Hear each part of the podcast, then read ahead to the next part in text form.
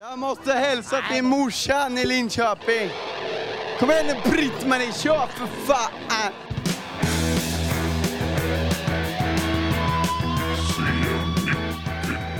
here today. We'd like to uh, meet the fellas right now, starting off with Bill. Brian Jones, how do you do?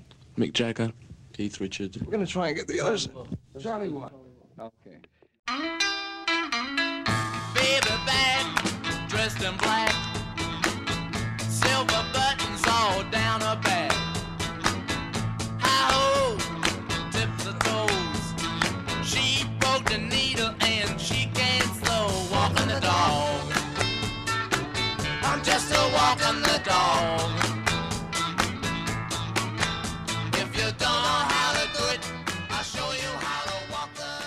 Jag säger ingenting. Jag vill inte avbryta. Nej, jag, jag sa, sa det innan. Ska jag hålla jättelåg profil? Nej, jag vet tydligen så avbröt jag ju Fredrik väldigt många gånger sist. Det ska jag inte göra igen. Ja, vi, vi, vi får se hur det går.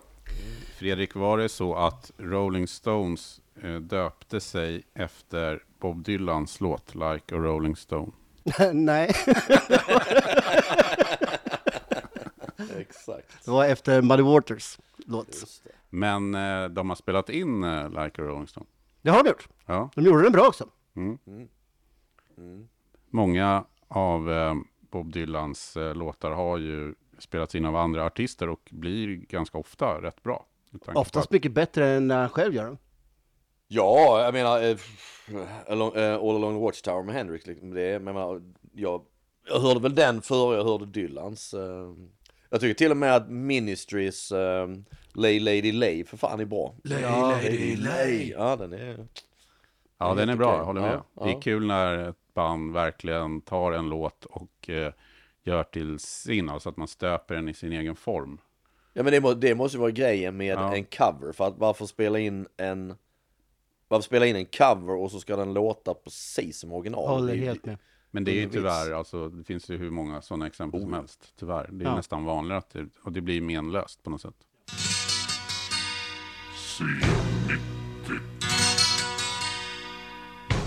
Idag ska vi prata om Rolling Stones. Och det är ju inte så dumt med tanke på att Fredrik Brolin är ju en eh, stor eh, Rolling Stones-fan, precis som vi är. Men Fredrik eh, är väl kanske snäppet vassare. Vi sitter här med ett gäng eh, urklippspermar framför oss till exempel. Så att, eh, Fredrik, Fredrik har en diagnos. ja. Ja, hur eh, började du lyssna på, hur kommer det sig att du började lyssna på Stones, Fredrik? Eh, det var egentligen Okej som fick in mig på det. Eh, min allra första Okej-tidning jag köpte, av en händelse var det just en Rolling Stones special i den, för de hade varit i Sverige, två konserter på Ullevi eh, med Kim Larsen som förband.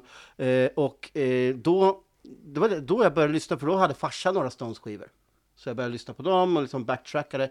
Apropå vi pratade om förra avsnittet att Kiss alltid är fel i tiden, lite, lite grann liksom i, i osynk.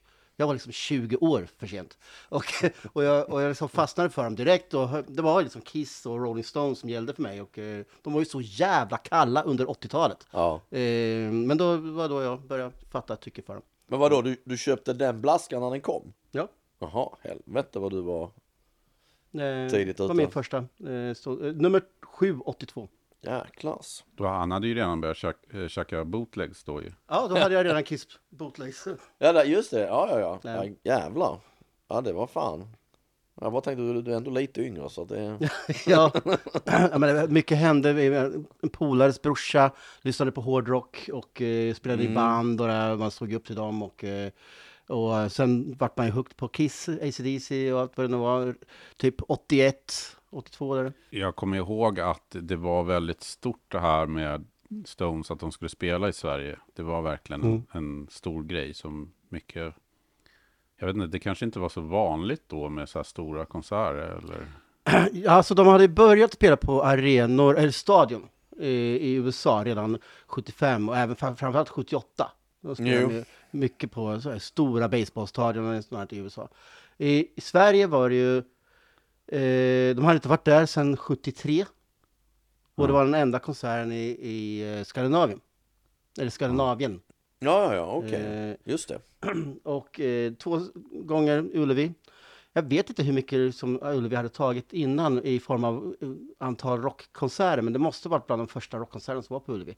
Jo, ja, det, ja, det tänker mig också att det nog var just, och att det blev sån stor grej Ja. också var Ja. att det var så, det var en sån mastodontgrej och just det scenbygget de hade. Ja, Eh, så att det kan nog fan inte ha varit mycket vare sig i, man tänker Stockholm eller Göteborg innan det som, som jag vet inte. Nej, de hade ju 70 på Råsunda, men det var ju liksom avspärrat, så det var ju inte allt. De sålde ju inte allting, utan det var ju bara några, några få läktarsektioner som de sålde ut, och kanske Ja, ja, ja. 10 000 max. Eh, men eh, inte som det här. Här var det två dagar fullt Ullevi. 83 kom ju Bowie, eh, också gjorde samma sak, och eh, sen kom ju såklart... Just det, det är den han har den här spin, spindelscenen. Ja, Eh, Eh, och sen kom ju Springsteen 85 då. då. Det är väl de sto- tre stora där i början av 80-talet som jag kan tänka mig. ja, Monsters på- of Rock. 84. Ja, men det var ju på Råsunda. Jo, jo, men det var liksom Ja, ändå ja. där, man tänker de här stora mastodontgrejerna så var det ju en sån stor Helt grej klart, också. helt det, klart. Men i alla fall, det här var ju en stor grej. Kim Larsch var förband. Eh, Gasolin-sångaren. Ja, just det. Eh, båda kvällarna. Mm. Så, um, och um, på den vägen var det. Och eh, jag har skivan, bootleggen här någonstans. Det var en eh, One More Time, eh, en trippel-LP som finns för andra Mm. kvällen. Fan vad udda med Kim Larsen liksom. Ja, så här, lite småudda precis som när då, jag har ju bara sett dem då 90. Ja. Vilket vi har nämnt säkert tidigare men ehm, och att, liksom, att Dan Reed var förband och det passar väl bättre kanske om Kim Larsen men det var också samma tyckte att okej Dan Reed liksom, vad fan, ja okej. Mm. Nu, sist, Ja. nu sist eh, på Friends var ju Tåström. Det var, Ja. också, det var också lite så här, även om jag vet att han är ett stort fan. Men... Jo, ja. och innan dess var det Helicopters. Va? Ja. Ja, just det, det stämmer. Eh, exakt. Så, men eh, Dan Reed till exempel, återgår till det, så han- de hade väl någon hit där gissar jag. Jo han var Och ju... Eh, Jag var eh, helt ointresserad. Eh, jo, jag, jag gillade Dan Reed och hade köpt plattan och så här, den, hans, eh, den debutplattan så jag tyckte det var svinbra. Men jag tyckte bara att det var, även om jag tyckte Dan Reed var bra så var det en sån konstig, liksom just man tänker med Stones-publiken och så Dan Reed och liksom som mer hade någon form Mm. av, nej, jag vet inte, Eh, funk, lite funkigt och, och, och sådär. Jag spelade in den konserten. Jag hade med mig bandare och mick. Eh, spelade in både Dan Reed och Stones Ja just det ja, på Eriksberg. fan det måste man ha en kopia på ju. Så, ja. Jag fick eh, gå igenom åtta olika vakter innan jag fick in uh, bandaren. Skam den som ger sig. Japp. Jävlar. Men jag vet att eh, du, du nämnde där Helicopters. Kommer jag tänka på att de, att, jag vet att de fick ju ta ett fo- gemensamt foto med Stones. Mm. Eh, och det var ju typ nästan som en meet and greet. Det var Mm. så här, ni har 30 sekunder på er. Liksom. Just det. Och sen hade de skakat hand, någon av dem hade skakat hand med Mick Jagger och då hade de sett att han hade direkt gått och tagit handsprit. Men eh, en- den som jag vet var mest eh, social var Charlie Watts, för Robban, trummisen. Eh, det är möjligt att han berättade det i, när han var med i Zenit. Eller, eh, men i alla fall så, han hade bra, fått bytt några ord med Charlie Watts och så här, tyckte det var kul. Och, så. och sen efteråt, någon timme när han var kvar, så helt plötsligt låg det så här, Charlie Watts hade något så här ett litet kit med trumpinnar och grejer som låg vid, hans, vid Robbans plats då. Så Ja. han till att han fick det liksom. Sweet. Ja, det var snyggt. ju-. Gentleman. Ja, men han har alltid framkommit som typ jättesympatisk och lite, Ja. lite butter kanske ibland, men typiskt engelsk eh, gentleman. Ja, också diagnos där. Väldigt. Om man, nu när man såg på den här eh, dokumentären som gick på, på SVT. Där med att han, eh, vad var det, ingen fick, ingen fick röra vid hans hotellrum så här, ingen fick röra vid hans grejer och det var lite så här bara man kände direkt att det var någon polare som sa det också. Ja ah, okej, det, där, är- det där är ju någonting. Ja. Lite speciellt men. Ja, Men jag tycker de här eh, SVT-dokumentärerna var skitbra. Ja, jag tycker det också. Jättebra, Eh. verkligen. De kan vi rekommendera. De finns ju fortfarande på SVT Play. Ja. Ja. Det är ju då Mitt liv med Stones, Ja. fyra delar med alla de Charlie, Keith, Mick och Ronnie. Så att det, Gillar man, gillar man Bill Wyman så har man inte mycket att hämta. Kan du läsa boken Stone Alone istället? ja, exakt. Men eh, jag hade ju sett fram emot Keith där. Men Mm. jag tycker faktiskt den var bland den sämsta av de här eh, fyra delarna. Och eh, jag hade tänkt, fan nu kommer det smaskiga grejer och eh, massa stories och sånt där. Det vart ju ingenting sånt. Det var ju väldigt slättrakat.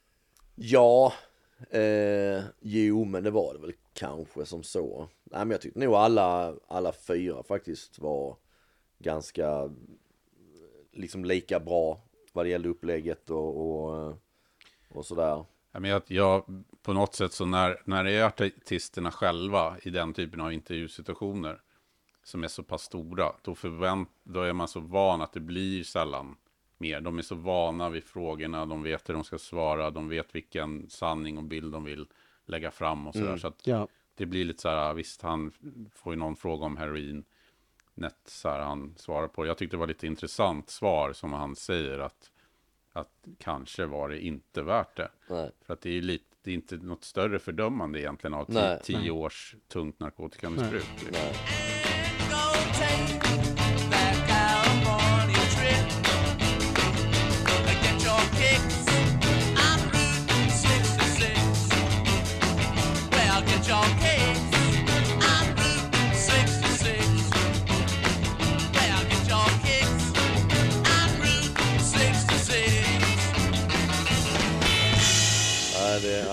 Det är ganska fascinerande att man kan hälla i sig och, och dra i sig så jäkla mycket och ändå...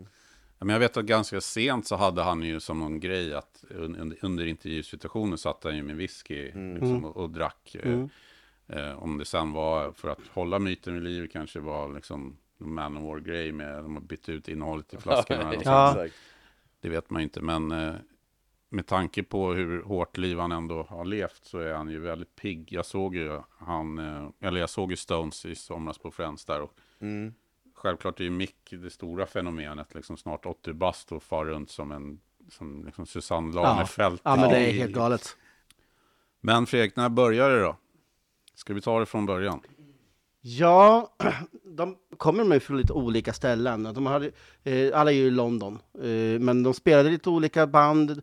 Musikscenen var ju liksom, jag vet inte hur stor den egentligen var, men man spelade i olika band runt om i London. London var ju rätt stort även då, redan då. Så att, eh, eh och eh, det var Brian Jones som la in en, eh, en annons i en musiktidning. Första som eh, svarade var eh, Ian Stewart, en pianist. Eh, och sen f- tog de det vidare med lite olika uppsättningar av Stones och, eh, eh, och då hette de inte ens Stones. eh, Utan det var liksom eh, någonting som kom sen i, i samband med första gigget. Mm. Eh, men det var någon, en, en bry, samlingspunkt de hade, det var en snubbe som hette Alexis Corner som hade Ja, ja, någonting som hette Blues Incorporated som eh, spelade rätt mycket runt om eh, Ealing Jazz Club till exempel i, i, i London och Marquee. Eh, han tog upp eh, lite artister, eller artister var de inte än, snubbar som ville spela lite gitarr eller vad de nu kunde spela för, för att göra en bluessväng. Jag vet att Wirströms har det på, um, i Gamla stan där du kunde liksom, eh, spontan repa med, någon, med de som spelar. Då. Ja, just det. Just det. Just det. Och, och så var det här också, för Brian Jones kom upp och spelade eh, Dust My Broom eh, med eh, Elmore James. Eh, för han var väldigt duktig på slide guitar, han var bland de första England som eh, körde det. Även Charlie Watts spelade med honom, han var fast medlem i Blues Incorporated. Och de andra, Jagger och Richards kom också med sporadiskt så här ibland. Så de möttes genom det bandet. På så sätt vart det knutpunkter. Sen började de liksom att men vi vill starta vårt eget band och uh, börja mm, vår egen grej. Och uh, det var ju Brian Jones som började. Och han var ju uh, självutnämnd bandledare långt in på 60-talet sen när de fortsatte. Då, då. Vart- Och eh, av en händelse sen så um, fick de möjligheten att ersätta just Blues Incorporated på Marquee en gång. Och då de eh, liksom var tvungna att ha bandnamn. Då vart det Rolling Stones från eh, Rolling Stone-låten med Muddy Waters. Just det. Just det. Så, eh, så det var så, så det började. Sen fortsatte de med att ju utav bara fan under eh, den här sommaren 63 och hösten.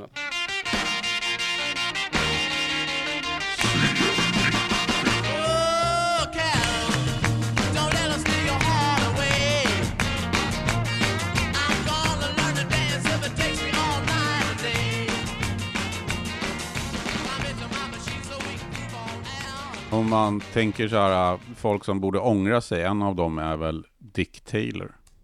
Ja.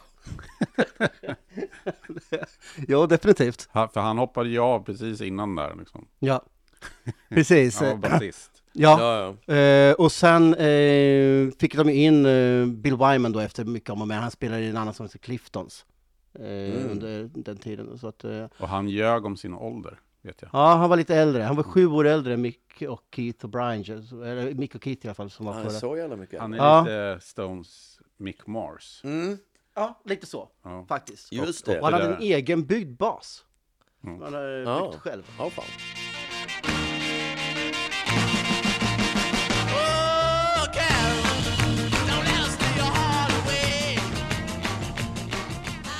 Stones var ju inte purunga. De var ju typ 2021 väl när de eh, debuterade, alltså skivdebuterade så. Ja.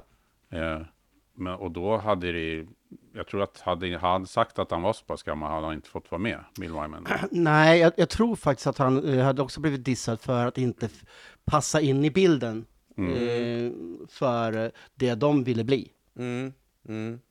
Och det, det råkade ju Ian Stewart för, eh, ut för faktiskt att bli. Pianisten. Ja. Precis. Ja. Eh, ett var att han inte passade in i bilden, han gick i kostymbrallor och liksom, det var mycket, eh, han var ju som en lillgammal redan då jämfört med de andra.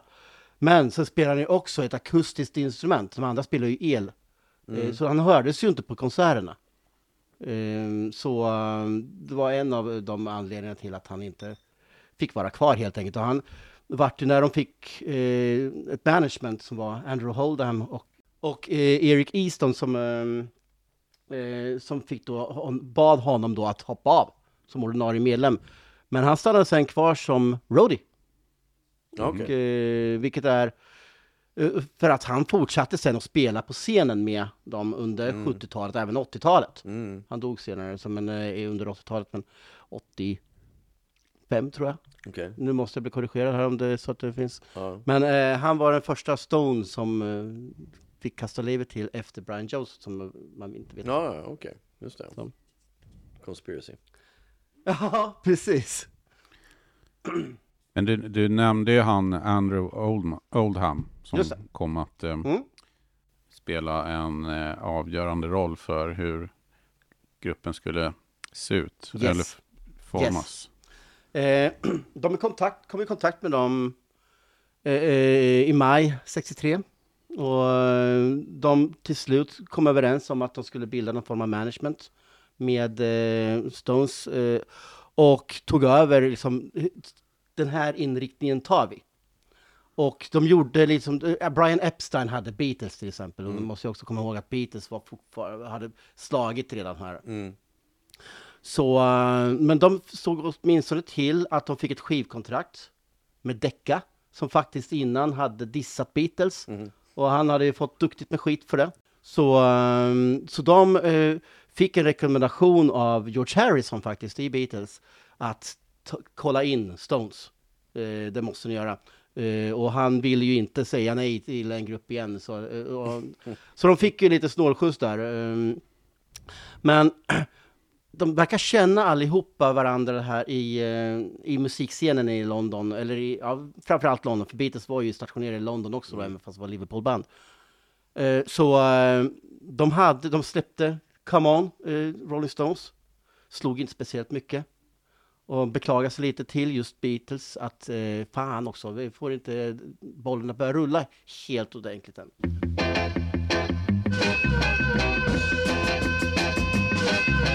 Everything is wrong since me and my baby parted all day long. I'm walking cause I couldn't get my car started. Later from my job and I can't afford to check it. I wish somebody come along and run into it and wreck it. Come on, since me and my baby parted, come on. Då fick de en låt av Beatles som följde med ner till eh, replokalen och repade in då I wanna be your man. Som blev då andra skivan. Det är lite roligt att Oldham, man, man tänker sig en manager, liksom, han var 19 bast. Ja, exakt. Så han Ja, var just- yngre än de i bandet. Ja, det är snyggt. Det är Precis. snyggt. Och då hade han ändå eh, varit igång ett par år. Mm. Så att han var inte myndig, så att hans morsa fick liksom skriva på när han skrev avtal och kontrakt. och Ja, sånt. ja, det är bra. Det. Och han har ju en jättedel i Stones framgångar och eh, under den här perioden. Och han var ju full av idéer. Just Mm. det här. Eh, Brian Epstein i Beatles ville ju liksom att Beatles skulle bli lite mer cleana, för de var ju precis som Rolling Stones, de var ju Ja, polare ja. och söp med varandra.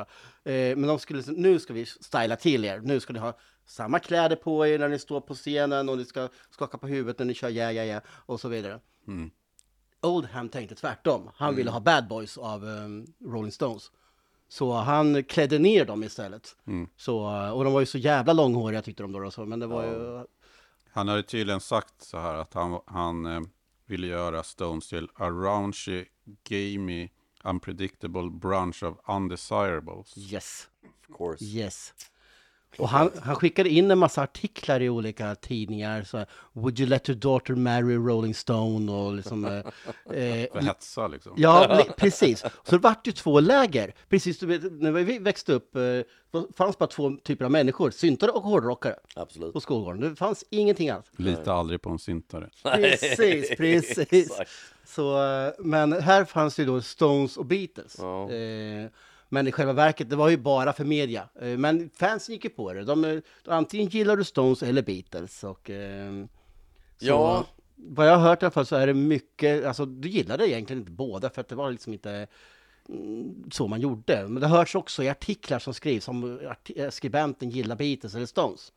Så, um, Jo men så är det väl fortfarande i, i tycker mycket man kan höra idag också att liksom antingen blev du liksom ett, ett Beatles-fan eller så, så blev du ett Stones-fan och jag, jag bara tänker man, man man försöker tänka vad man, om man nu hade växt upp och varit tonåring vid de åren ja. när de här banden kom upp liksom. Man undrar vad man själv hade varit, alltså Stones såg ju och lät ju fantastiskt mer, alltså de såg ju farligare ut och lät lite farligare också och lite coolare, alltså Beatles såg ju för jäkla, alltså det var ju för, jag vet inte, det var för välklätt och strikt och Svärmorsdrömmar. Ja men lite så, även om de ansågs vara långhåriga och sådär så liksom det är lite pottfrillor och Ja. sådär det, det, jag vet inte, man undrar om man hade blivit ett, ett Stones-fan Det är lätt, lätt att vara efterklok nu, eller inte efterklok än, så det är lätt att vara stöddig nu och säga jag hade gärna blivit, Ja, såklart blivit. Stones-fan. Men å andra sidan så har jag alltid, jag hade inte gillat samma sak som min mamma gick och sjöng på. Nej, nej, nej Eller eh, mormor. För det, Beatles gick ju hem hos alla. Jo, eh, jo så var det väl, absolut, självfallet det, det, det tilltalar väl en- your hand. Exakt, det tilltalar en större massa på så vis men ehm, Ja men det alltså idag ska jag nu känna det är också att jag, jag gillar ju både, jag gillar både Beatles och Stones Samtidigt är det ju inte band som jag lyssnar inte så här jätteaktivt eh, hemma och lyssnar så lyssnar jag förstås nog mer på Stones eh, än vad jag gör på Beatles. Eh, Men det är så ombytligt, alltså om man, under, trots att det var ganska kort tid så tycker jag kanske framförallt med Beatles att eh, det är så stor skillnad på vad de gjorde. Alltså ta typ så här Helter Skelter eller de här White Album, en del av de Ja. spåren där som så här, gränsar till hårdrock. ja. Och, och så om du jämför det med början och Love Me Do och de här som är, var väl lite mjäkigare pop. eh, Oh ja. Så att, eh, ja, någonstans vid Revolver, typ, där börjar det väl bli bra. Liksom, den mitten Ja. av, av skivkarriären om vi ska snacka Precis. Beatles.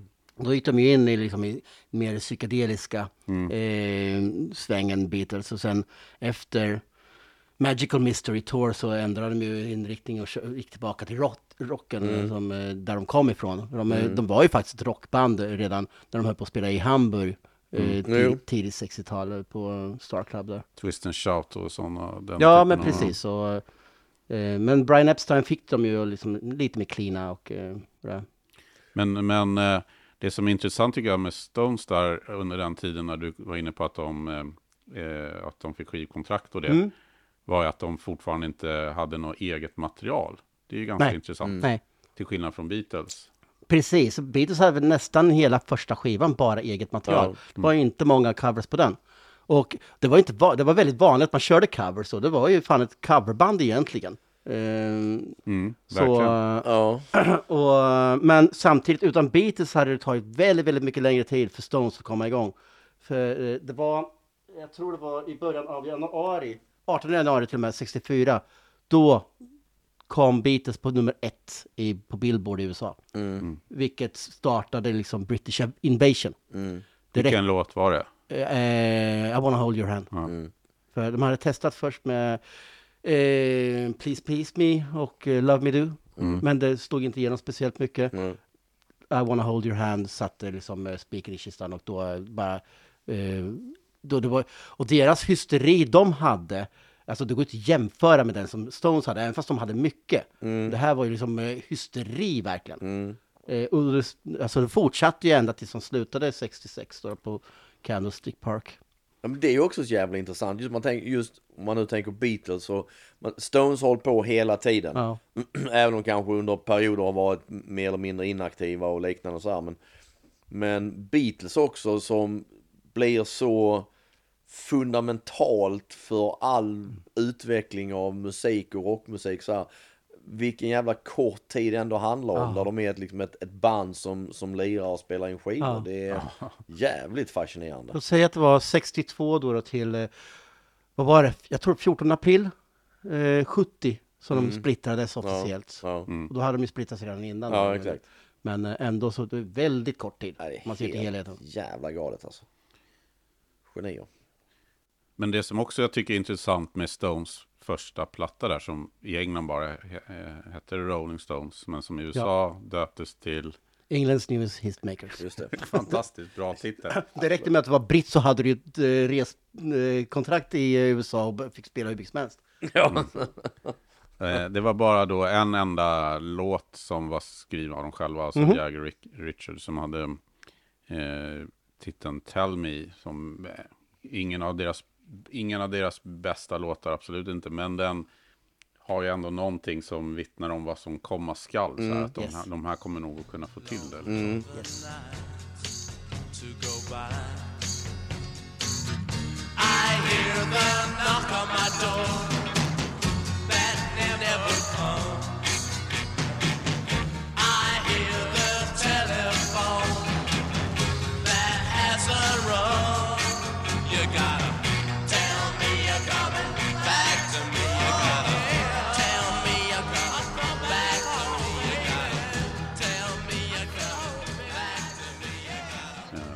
Men eh, Brian, Brian Jones som då har varit bandledaren, han kommer aldrig in i den processen att skriva låtar. Och det är väl kanske lite påverkat av managementet och att man försöker fasa ut Brian Jones och göra Mick, Ja. Mick till bandets frontfigur mer. Han var ju rätt stark, eh, Brian Jones, i sina åsikter och allt sånt. Och sett i sitt sätt att vara. Mm. Så han var otroligt ödmjuk ibland kunde han vara och eh, artikulär och, och där. Han tvättade håret flera gånger om dagen och han var väldigt anal Det, kring det det där. ser man ju på bilderna, att han är alltid extremt nytvättat hår. Ja, och han, han, han blev liksom eh, med tiden också ett modelejon så här. Och han, alltså, Keith Richards såg upp till honom och följde efter honom på så sätt.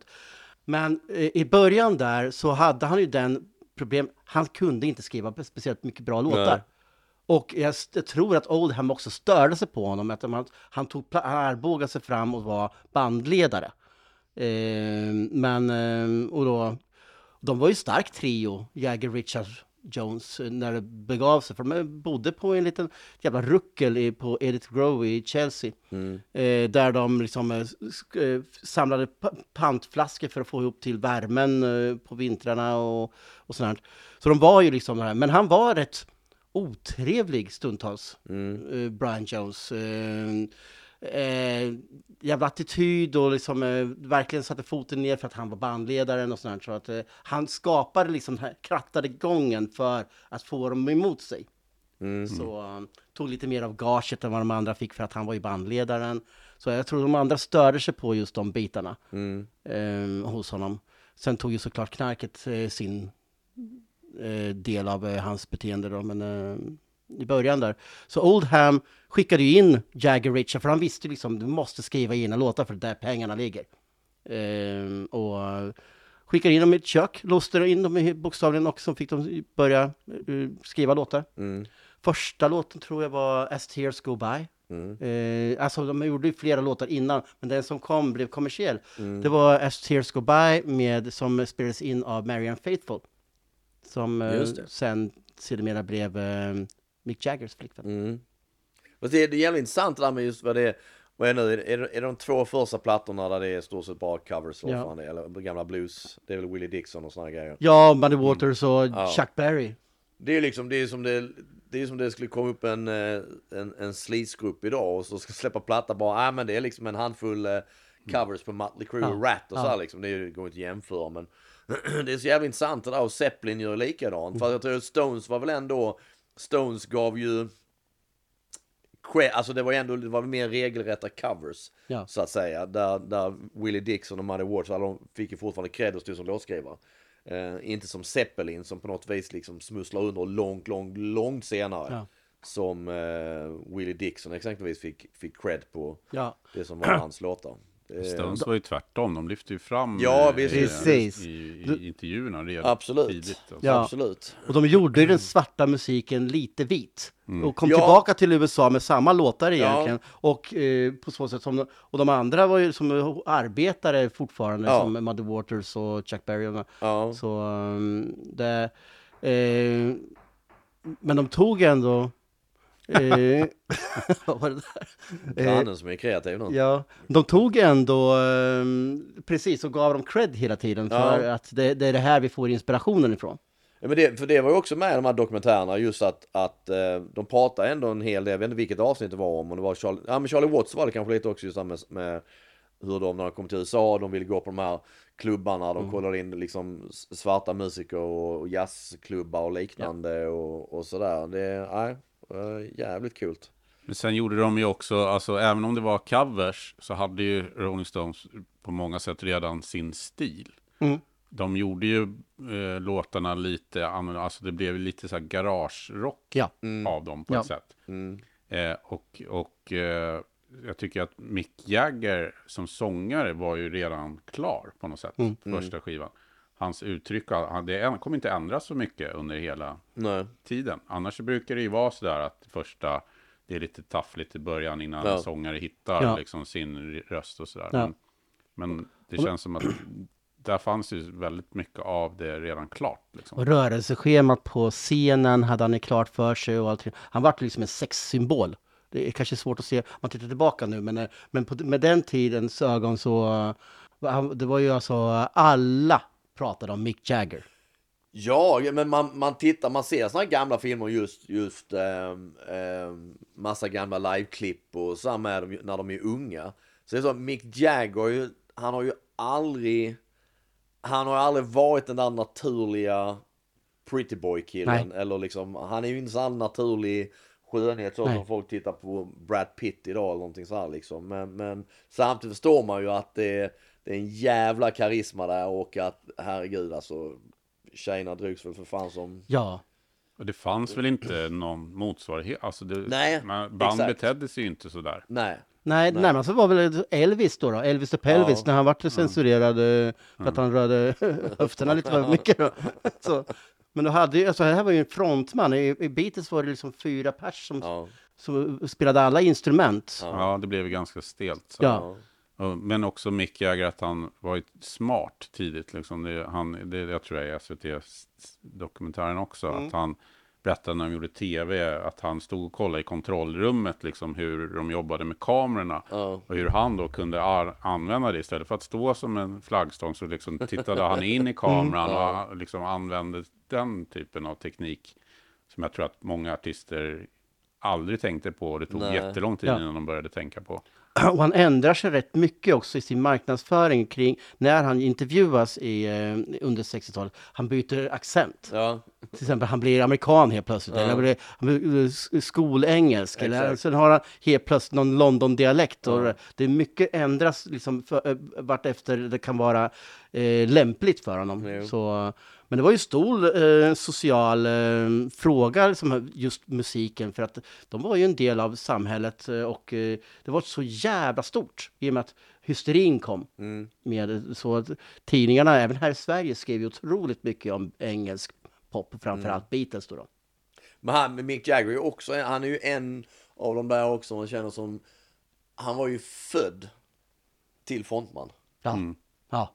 För att det är en också så här, en- också en sån här snubbe där det bara liksom det ser så jäkla naturligt ut. Ja, ja. Det finns- han, det fanns ingenting annat han skulle göra i livet men att, att stå Det på finns scen. inte ett uns av osäkerhet Nej, liksom, nej på så scen. jävla klockren alltså. De skrev ju liksom boken för hur ett rockband ska vara med Ja, sex, visst. drugs and rock'n'roll till slut. Och, eh, Alla, uh, se Van Halen, se Mm. alla de här från Glam, från Sunset Strip och allting. Alltså hade inte Stones varit så hade inte det sett likadant Nej, ut. nej, nej. Oh, nej. Och även när det gäller Keiths del, det kommer ju kanske i och för sig lite senare än vad vi kanske är nu. Med just det här gitarr, den coola gitarr, Ja. gitarr, gitarristen liksom, även om han inte var någon Ed Van Halen på Nej, lira. nej. Men just det här att han har ett stuk som, jag menar, Slash, alltså det finns hur många gitarrister som Oh ja. helst som har ju liksom egentligen bara tagit Ja. Keith Ja. Richards 1972. Typ. Ja. Han, Han, ser så, han ser så jävla loj ut när han spelar. Ja, men han har en annan stämning. Han, han har stämt gitarren på ett Ja. annat sätt. En öppen stämning Ja. som gör att du inte behöver trycka speciellt mycket på strängarna. Eh, alltså, jag tror det var, var det Everly Brothers eller någonting sånt som eh, fick honom att eh, stämma om gitarren helt och hållet under eh, mm, s- senare delen av 60-talet och lära sig spela på det sättet. Det har mycket med det sta- sound som blev Rolling Stones från Jumping Jack Flash och framåt. Du spelar bara på fem strängar egentligen. Precis. Ja, just det. Var det, just det, var Stämt det i, jag tror det var i A. Och så slår du ju nästan upp med högerhanden uppe på halsen. Just det, Liksom. just det, just det. Så Men när, när var det här egentligen då när, när, när Keith och Jagger träffas på, eh, är det inte på en stationsperrong? Just det. Eh, de, de var ju faktiskt polare redan som små. Ja. De bodde på samma gata. Och det, Samma, samma lekskola typ. Sådär. precis, precis. Men så flyttade de ifrån varandra. Mm. Och, eh, och sen helt plötsligt på en perrong, jag vill inte föra med osanning här, men de säger att det är 17 oktober 61. Helvete. Det står på en plakett på Dartford. Eh, Just det. Och Dartford station. var ju en eh, förort. Ja, precis. Typ Sollentuna om man jämför med. Ja. Så här, för man fick ta pendeltåget in till London. Liksom. Just det. Och, eh, och då hade, för då på den tiden så, de skivor man kunde få från amerikanska artister, det var liksom import. Ja, Överallt, du få gå ner till, eh, till skepp och sånt i hamnen för att leta Mm. upp sånt där, eller någon skivaffär kanske, eller så var det postorder. Mm. Så, eh, men då hade Mick Jagger i alla fall Best of Mother Waters och Rocket It a Hops med Jack Berry under armen. Och det, det såg Richards direkt. två plattor som du själv har inhandlat. Det har jag. Ja. ja men så jag älskar sådana grejer, sådana, sådana små detaljer. Eh, för då har de sagt kanske då också att, de, att, att det var ju liksom det som fångade, det var väl Keiths som, som det fångade hans intresse så att säga. Och hade det varit några andra skivor hade det kanske inte alls eh, Ja. eh, fångat Nej, hans precis. intresse. Och de här skivorna, som de, många av de här låtarna körde de live ända Ja. fram till mitten av eh, 70-talet. Eh, så, och det är eh, fascinerande egentligen, just de här två skivorna. Ja. Fan. Men det vet man ju själv, man connectar ju med en hårdrockare. Jag var ju hårdrockare när jag var eh, i, Ja. på 80-talet. Eh, men det, man connectar ju eh, Ja, ja. på ett, annat, ett sätt som man inte gjorde med andra på något sätt. Absolut. Ehm, Så jag förstår mycket väl att det här liksom blev att de, ja men vi hörs av, vi, vi kan, de kanske byter nummer eller vad det nu kan ha varit, jag bor där och där och vi måste ses. Så så som säkert i musikscenen då. Ja. It's that top pop of the morning, Rice Krispies! Wake up in the morning, there's a snap around the place. Wake up in the morning, there's a crackle in your face. Wake up in the morning, there's a pop that really says Rice Krispies to you and you and you. Pour on the milk and listen to the snap that says it's nice. Pour on the milk and listen to the crackle of that rice. Get up in the morning to the pop that says it's rice. Hear them talking crisp, Rice Krispies. How do you compare your group with the Beatles? I don't know. How do you compare it with the Beatles? I, I don't compare it at all. You know, there's no point. Well, let's get right down to brass tacks. Do you think you're better than they are? Oh, oh, what? You know, it's, it's it's not the same group, so we just do what we want and they do what they want, and there's no point in going on and comparing us. You can prefer us to them or them to us. Hmm. It's just diplomatic, you see. Very diplomatic, and I don't want to labour it, but do you feel you do what you want to do better than they do what they want to do? 64 va, släpps första Stones-plattan. Som man kan säga är en bra coverplatta. Mm. Exakt. Nej men det blir ju lite så här, jag kommer ihåg när på 80-talet så här när man läste om artister och skivor och så här som man inte hade någon koll på. Mm. Och så var det, jag tror att det var typ så här Plura som så här droppade att så här, någon fråga om vilken är din bästa skiva, så här, ah, Rolling Stones första, det är den, Ja. enda, det är den enda skivan man behöver ha, typ så här. Och då hade man ju ingen aning om att det var covers. Nej. Nej. Eh, men sen när man har förstått det, så då känner man ju så här, men vad fan, en coverplatta, men det, det är ju lite annorlunda alltså. Det, de gjorde ju den, de gjorde ju den lite grann till, alltså det, även om de inte gjorde om låtarna så hade de lite sin stil där, och det var lite Mm. mer ös Jo. i det. Eh, och så att, eh, men det, blir, det är ju inte så intressant. Det blir ju mycket, mycket intressantare sen när de Ja, liksom ja, ja. När gör Definitivt. eget material. eget. De börjar hitta sin egen eh, skrivstil och eh, hur man skriver låtar och Ja. eh, vad man nu ska... Sen följde de ju Beatles rätt mycket i deras linje, in i det psykedeliska sen. Mm. Ja. Så, Men om man tittar på liksom skivorna där, det går jättefort i början som, Mm. som det alltid gjorde. Det var ju typ ett drygt halvår mellan släppen. ja, Eh, det är den här 12 gånger 5 eh, och Rolling Stones nummer 2, det är ju samma i princip. Ja. Alltså att det är coverlåtar. Den, kö- den 12 gånger 5 den köpte jag ju alltså sent. Den köpte jag säkert eh, någon gång i början på 2000-talet. vad fan det var. Och enda anledningen till att jag gick och köpte den var för att Helicopters gjorde cover på Empty Heart. ja men du ser. Eh, Du ser hur och så blev jag mycket... så här, så jag liksom tänkte jag, okej fan då måste jag hitta den jävla låten, vilken platta är den med på? Mm. Ah, okej, okej, köper den. Så att, ehm, och, och Helicopters gjorde en, en jäkligt, återigen, de gjorde en jäkligt bra version av Empty Heart. De gjorde en jäkligt bra version av Gimme Shelter. Ja, just det. Ehm, Nick Jo. Andersson är, han är, han är bra på det. Ja, han kan är det bra där. på att hitta bra låtar Så- och göra covers på. Men jag gillar ändå när man gör covers att man promotar liksom, eh, originalartisterna. Jag vet, Spaghetti Incident, Mm. eh, så skriver de ju under på skivan, gå och köp eh, originalartistens Ja, ja, skiva. ja, jo, för fan. Så, Självfallet. Guns N' Roses coversamling. precis, Ja. precis. Just det. Och eh, Mm. Apropå Helicopters finns det ju bra coversamlingar med de här Cream of the Crop 1 Ja. och 2. Där det är mycket covers. Alla, alla Mm. singlar de släppte liksom. Det, är- ja, det är riktigt. eh, Ja. De, är, han, de hade... Ja, de var, de, det var ju någonting som var Helicopters var bra på. Men det var ju, ett, om man går tillbaka till Stones då, så var det ju kanske inte något albumtänk mer än att man egentligen bara samlade ihop låtar Mm. eh, som var släppta på singlar och EPs och satte till albumformatet. Idag när man tittar tillbaka mer så tittar man ju just på album. Jag tror att det tog nog några år innan det där, alltså att man tänkte album började Ja. komma. Jag tror det var hela 60-talet egentligen så var det en singelmentalitet. Eh, många av de här hitsen som släpptes kom aldrig med på liksom, LP-skivorna eller eh, fullängdarna. Eh, det var väl mer mitten och senare delen av 60-talet som faktiskt kom lite så här konceptskivor och, eh, och det var väl mycket med jag menar, du har Beach Boys, eh, Pet Sounds Ja. och du har eh, Sgt. Pepper Mm. när det kom sen och, och lite sådana grejer. Så um, det var ju då det blev lite mer att koll på, fokus på just album. Mm. Ja, men si- Singel är ju så jävla... Det är ett sånt roligt format. Jag menar, jag köpte singlar på 80-talet. Ja. De flesta oklart varför då, jag- då jag hade skivan liksom. Och det var inget annat. Fanns inget annat roligt på den så här. Och idag så är det, jag menar jag, jag har en hel drös om alla dessa gamla helikoptersinglar och sånt. Skulle jag aldrig få, på, få för mig liksom Nej. att slänga på en singel. För att det är, du hinner ju knappt sätta på den för den är över. Då ska du upp och byta sida Ja. igen. Ja, Eller det- spela den en gång till. Det är helt värdelöst. Ja men det är intressant så det liksom, på den tiden var det ju liksom, om man pratar 60-tal så, alla singlar och så, här, så och även 70 och 80-tal så var det ju en normal grej att du liksom, ja, man köpte singel, den här låten, tog hem och lyssnade på det, det var över innan man hade satt igång Ja. skiten liksom.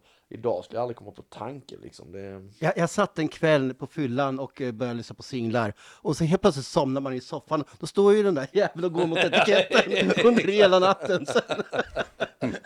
Och du var ju tvungen att byta. En del var ju så här adapter du var tvungen att Ja, ha till. Ja, att det är ett stort hål och sen hade du en del som var ett litet hål. Och nej, fan. Det hade jag, jag kommer ihåg, jag hade en sån, inte så som din, din är ju lite mer high-tech, men en systemdäck, Ja. eh, skivspelare. Jag har kvar den fortfarande, men så blev det slut att det, det ehm, eh, den var så också att den var så att strippad från allting Och det var en sån där du fick, eh, du fick ly- lyfta av, det var liksom en glastallrik, så fick du lyfta av den och, och manuellt flytta bandet om du skulle Ja. spela 45 eller 33. Yes, så är det. på min. Ja, och sen var det dessutom att armen gick inte tillbaka Nej. när han spelade klart spel. Så jag minns någon gång att jag, när jag bodde i, i hade flyttat till Stockholm, bodde i Alby. Jag minns sådär någon gång att jag jag hade spelat skivor på helgen. Och sen blev det att man jobbar, så spelade, så e- efter tre dagar så, så upptäcker jag att när han stått liksom och rullat, vad jag tror det var Peter Chris soloalbum från 78. Han hade stått där och spelat hur jävla länge så på inner-grooven där liksom så lät ju ingenting. Så det var liksom såhär, fan det måste ju nästan ha grävt sig ner i plattan för fan. Skåra ner till Ja, Kina. typ. exakt. Ja, det är helt missat. Ja, nej, just. Men en stor grej som lyfter, även om Stones säljer ju bra direkt, de, är ju, de har ju redan en publik innan eh, skivan, Japp. första skivan och den går ju in på första platsen i England och så. Ja. Så blir det ytterligare ett lyft ju i 65 där med I can get no satisfaction. Definitivt. Ja. Då har de ju kommit igång och börjat skriva Yes. egna låtar. Mycket har att göra med disten.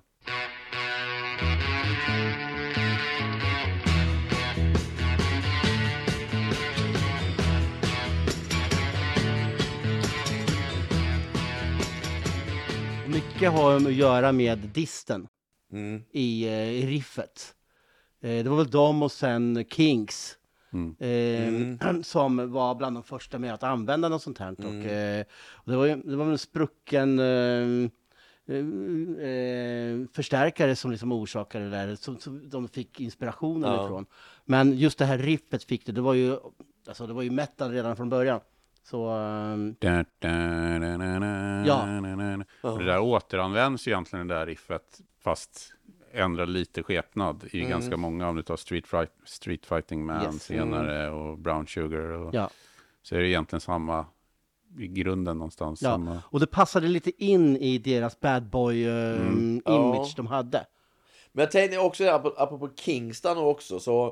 För jag menar, grejen har väl ändå varit att från och till så har Jagger Richards haft perioder, vilket de även tog upp i, i de här dokumentärerna på SVT, att det fanns ju perioder då de inte liksom riktigt uppskattade varandra och, och såna här grejer. Och det har väl också analyserats tusen gånger om att det är någonting med den där friktionen som också ger någonting i skapandet. Och Kings är ju likadant med bröderna Davis liksom som har varit Ja. fan i luven varandra hela sitt Ja. liv verkar som. Men också då genialiskt eh, vad det gäller det kreativa, att man Ja, får fram det finns en jävla friktion. Men så kan det kan inte bara vara liksom friktion. Det måste ju finnas någon form av liksom eh, något broderligt eller något, liksom, något, något kärleksfullt i botten ändå. För annars skulle man ju fan stå ut med den, den andra människan liksom. Nej. Men Nej, det är intressant det där att liksom många kan peka på det där.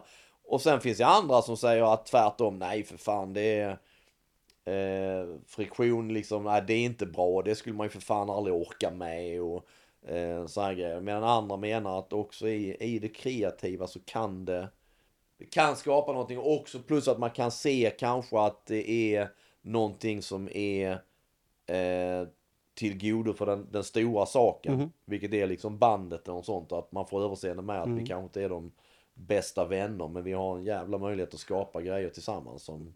Kings gjorde mycket bra grejer. Oh ja! Absolut. Det finns Absolut. en skiva som heter Arthur or the eh, Decline of the British Empire. Ja. Riktigt, riktigt bra. Den kan jag rekommendera.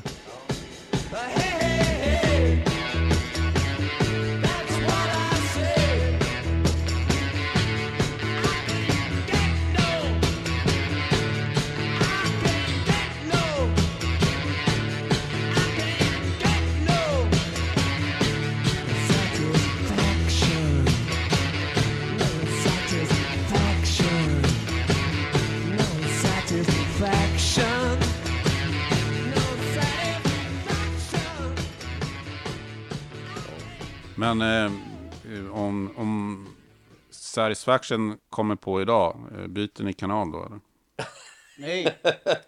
Ja, men den jag, är ju... jag gillar den alltså. Det, Ja, den är väl lite uttjatad kan jag tycka. ja, men då, absolut är den där, alltså studioversionen i alla fall. Men sen finns det många liveversioner. Som eh, 81-turnén till exempel, 82 där också. Så ha, avslut med varje konsert med just den här och jag hade en stor, alla ballonger kom ner och allt Ja. sånt där, så det var en stor grej. Eh, även, eh, det var ett tag under 70-talet som de inte alls körde den ens. Nej. Men eh, sen kom de tillbaks och eh, de öppnade 98 tror jag, eh, med den. Ja, ja, okej. Då hade de som öppningslåt, så den har fig- figurerat hela tiden. Ja. Så, här, och den är fortfarande, den är ju rätt tidlös Mm. eh, som låt. Men visst har man hört den ett antal gånger. Och, Ja. eh, men jag skulle nog inte stänga av eh, radion om jag hör den. Då finns det andra låtar jag stänger hellre av. Det är inte den som, eh, det är ju det klassiska klippet, vad fan är det ifrån? Eh, med Stones. Uh, Ja. Jag vet vad du menar. Hampton Road eh, 81 december när han slår guran i Exakt, skallen. hela fanset kommer upp och ja, bara sånt. Det är, Hade, hade, hade Keith Richard träffat honom och jävla guran slått ihjäl honom för fan. Men det är också så, det är något så jävla rock'n'roll över det. Hur han, de lirar när snubben kommer upp på scen. Keith tvekar inte, han bara tar sig gitarren bara. Ja. Din jävel. och sen bara... Du ska fan dö. Och så bara hänger på sig och fortsätter spela liksom. Det är så jävla bra. Fy fasen alltså.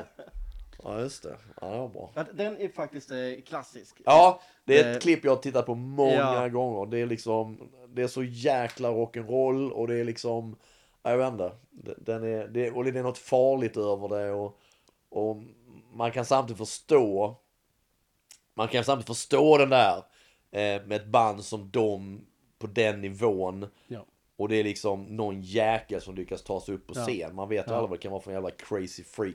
Bara året innan hade ju John Lennon blivit Ex- precis vad dödad. jag tänkte på. Så. Så- att det är klart att det spelar säkert in att, Ja. att eh, han reagerar som han gör. Men nej, kul klipp. Finns på YouTube, bara kolla. Men det var ju den första eh, USA-ettan för Stones. Mm. Vilket, vilket känns rimligt. Och Ja, Den låg ju på skivan um, Out of Our Heads. Där. Eh, Men det var fortfarande ganska mycket i övrigt um, covers. Så det var på den engelska versionen av skivan så var det fyra egna låtar ja okej.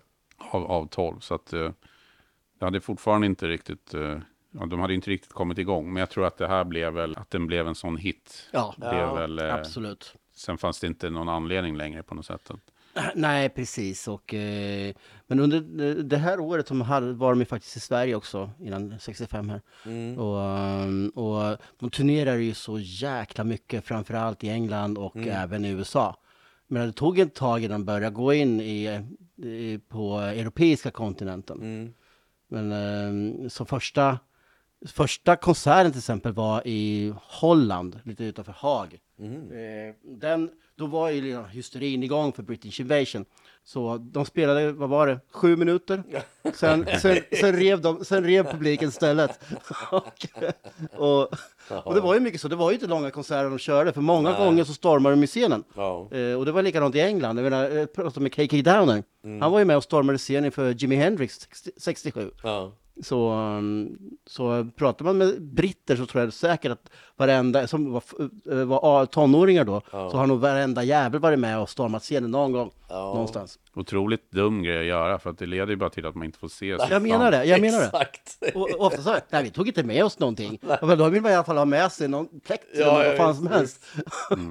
Men det, jag, det tycker jag också är, det är alltid så, vilket- just det här med, med Beatles, den historien, och sen även Stones, och alla de här gamla klippen man ser från 60-talet, just när de börjar.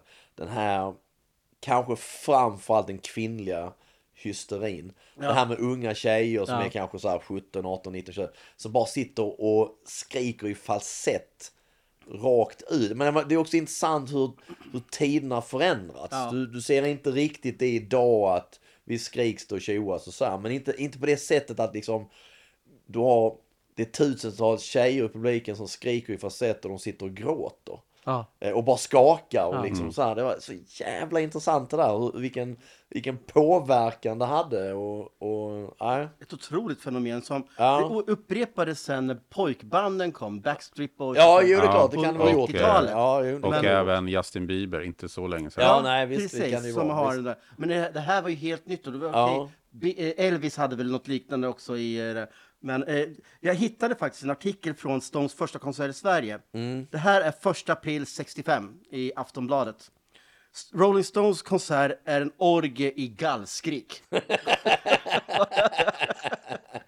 så, och det var i Göteborg, mässhallen i Göteborg. Ja. Så, um, Shit. Och, och han är Beatles-fantast, han som skriver det här. Jaha, Eh, okej. Hans Fridlund heter han. Okej. Ja, eh, nej, tyvärr, Rolling Stones är och förblir en nästan skrämmande klen musikalisk attraktion. Det var liksom Jävlar, hans det är start. så, det är så intressant, allt sånt också, så här, att gå tillbaka på de som var där, hur de upplevde det och, och, och typ samma så här recensioner i Rolling Stone om, om Led Zeppelin, och Ja, här, liksom man bara ja, ja. slaktar det, där är bara skit och, och sådär, för att långt senare är det, är det album som anses vara liksom bland de, de liksom 20 bästa och som Ja. har betytt någonting och varit vägledande och sådär. Det är... Och så inte sitter fan. någon på någon jävla hög häst där Ja, och, eh, och är helt fientlig mot den redan från början. Nej, galet. Jag tror min mor, min morsa, min morfar, typ bara han lyssnade på jazz. Ja. Han, ansåg att allting annat var liksom... Pretto. Ja. Eller om det var bara... Nej, tvärtom. Han lyssnade för fan bara på klassisk musik. Och min mamma började lyssna på jazz och han menade att jazz det var ju liksom Det var ju bara ett jävla oljud. Och det är också så här, hur kan man liksom även då, hur kan man tycka det? Det är... Fattar inte. Jättefascinerande.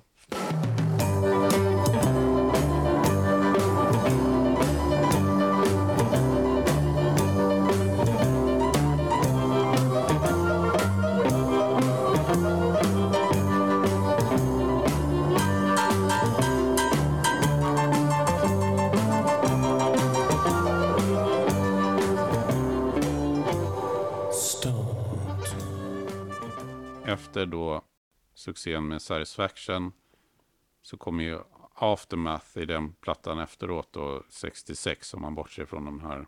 Har har inte ens en bla, blekaste aning om hur den plattan ser ut. Just det, och... Eh, Så. Ja, det är den ja. Den här har ju liksom, det var ju första skivan där de är helt skrivna Mm. av, eh, av eh, Jagger Richard. Han hette faktiskt Keith Richard. Ja, ja, okej. S var borttaget. Ja, det, kom, ja. det kom till eh, lite senare sen. Ja. Och här börjar också Brian Jones att börja blomma i sin musikaliska framhållning. För att han liksom, han var jävligt duktig musikaliskt. Han lärde sig ett nytt instrument på en halvtimme. Ja. Eh, Tyckte han att det var någonting som passade in. Det kunde vara sitar, flöjt, vad fan som helst. Så gick han och lärde sig det. Och han Ja. satte stämningen i många eh, låtar tack vare sin kunskap att kunna som, ta in olika eh, exotiska instrument Mm. som Lady Jane till exempel. Och eh, du har även eh, Ehm, sen kom ju Ruby Tuesday och sånt. Mm. Men här börjar de lite att börja skriva lite samhällsgrejer och börja komma in i, i precis som Beatles gjorde, i det lite mer, nu kommer vi in i den psykedeliska perioden. Mm. Ehm, och Mother's Little Helper till exempel, om hemmafruar som tar knark. Ehm, och, och lite sånt där. Så att, ehm, Stupid Girl. Ja, det, de, det, var väl rätt mycket just att de folk opponerade sig just till Ja. texterna. Man var inte vana vid den Nej. typen av ja, men det var ju texter. väldigt eh, nedlåtande var det ju. Så, och den här skivan skulle egentligen ha hetat eh, Could You Walk On Water. Mhm. Eh, men skivbolaget vägrade släppa den för att man ville inte stöta sig med den amer- kristna amerikanska publiken. Mm. Eh, som John Lennon hade liksom fått bittert erfara när han sa att Beatles var mer populärare än Jesus. Just det. Mm. Ehm, så, så de ändrade då till eh, Aftermath, vilket de tyckte det var skittråkig titel egentligen. Mm. Men eh, ja, nu i efterhand så är det ett klassiskt album.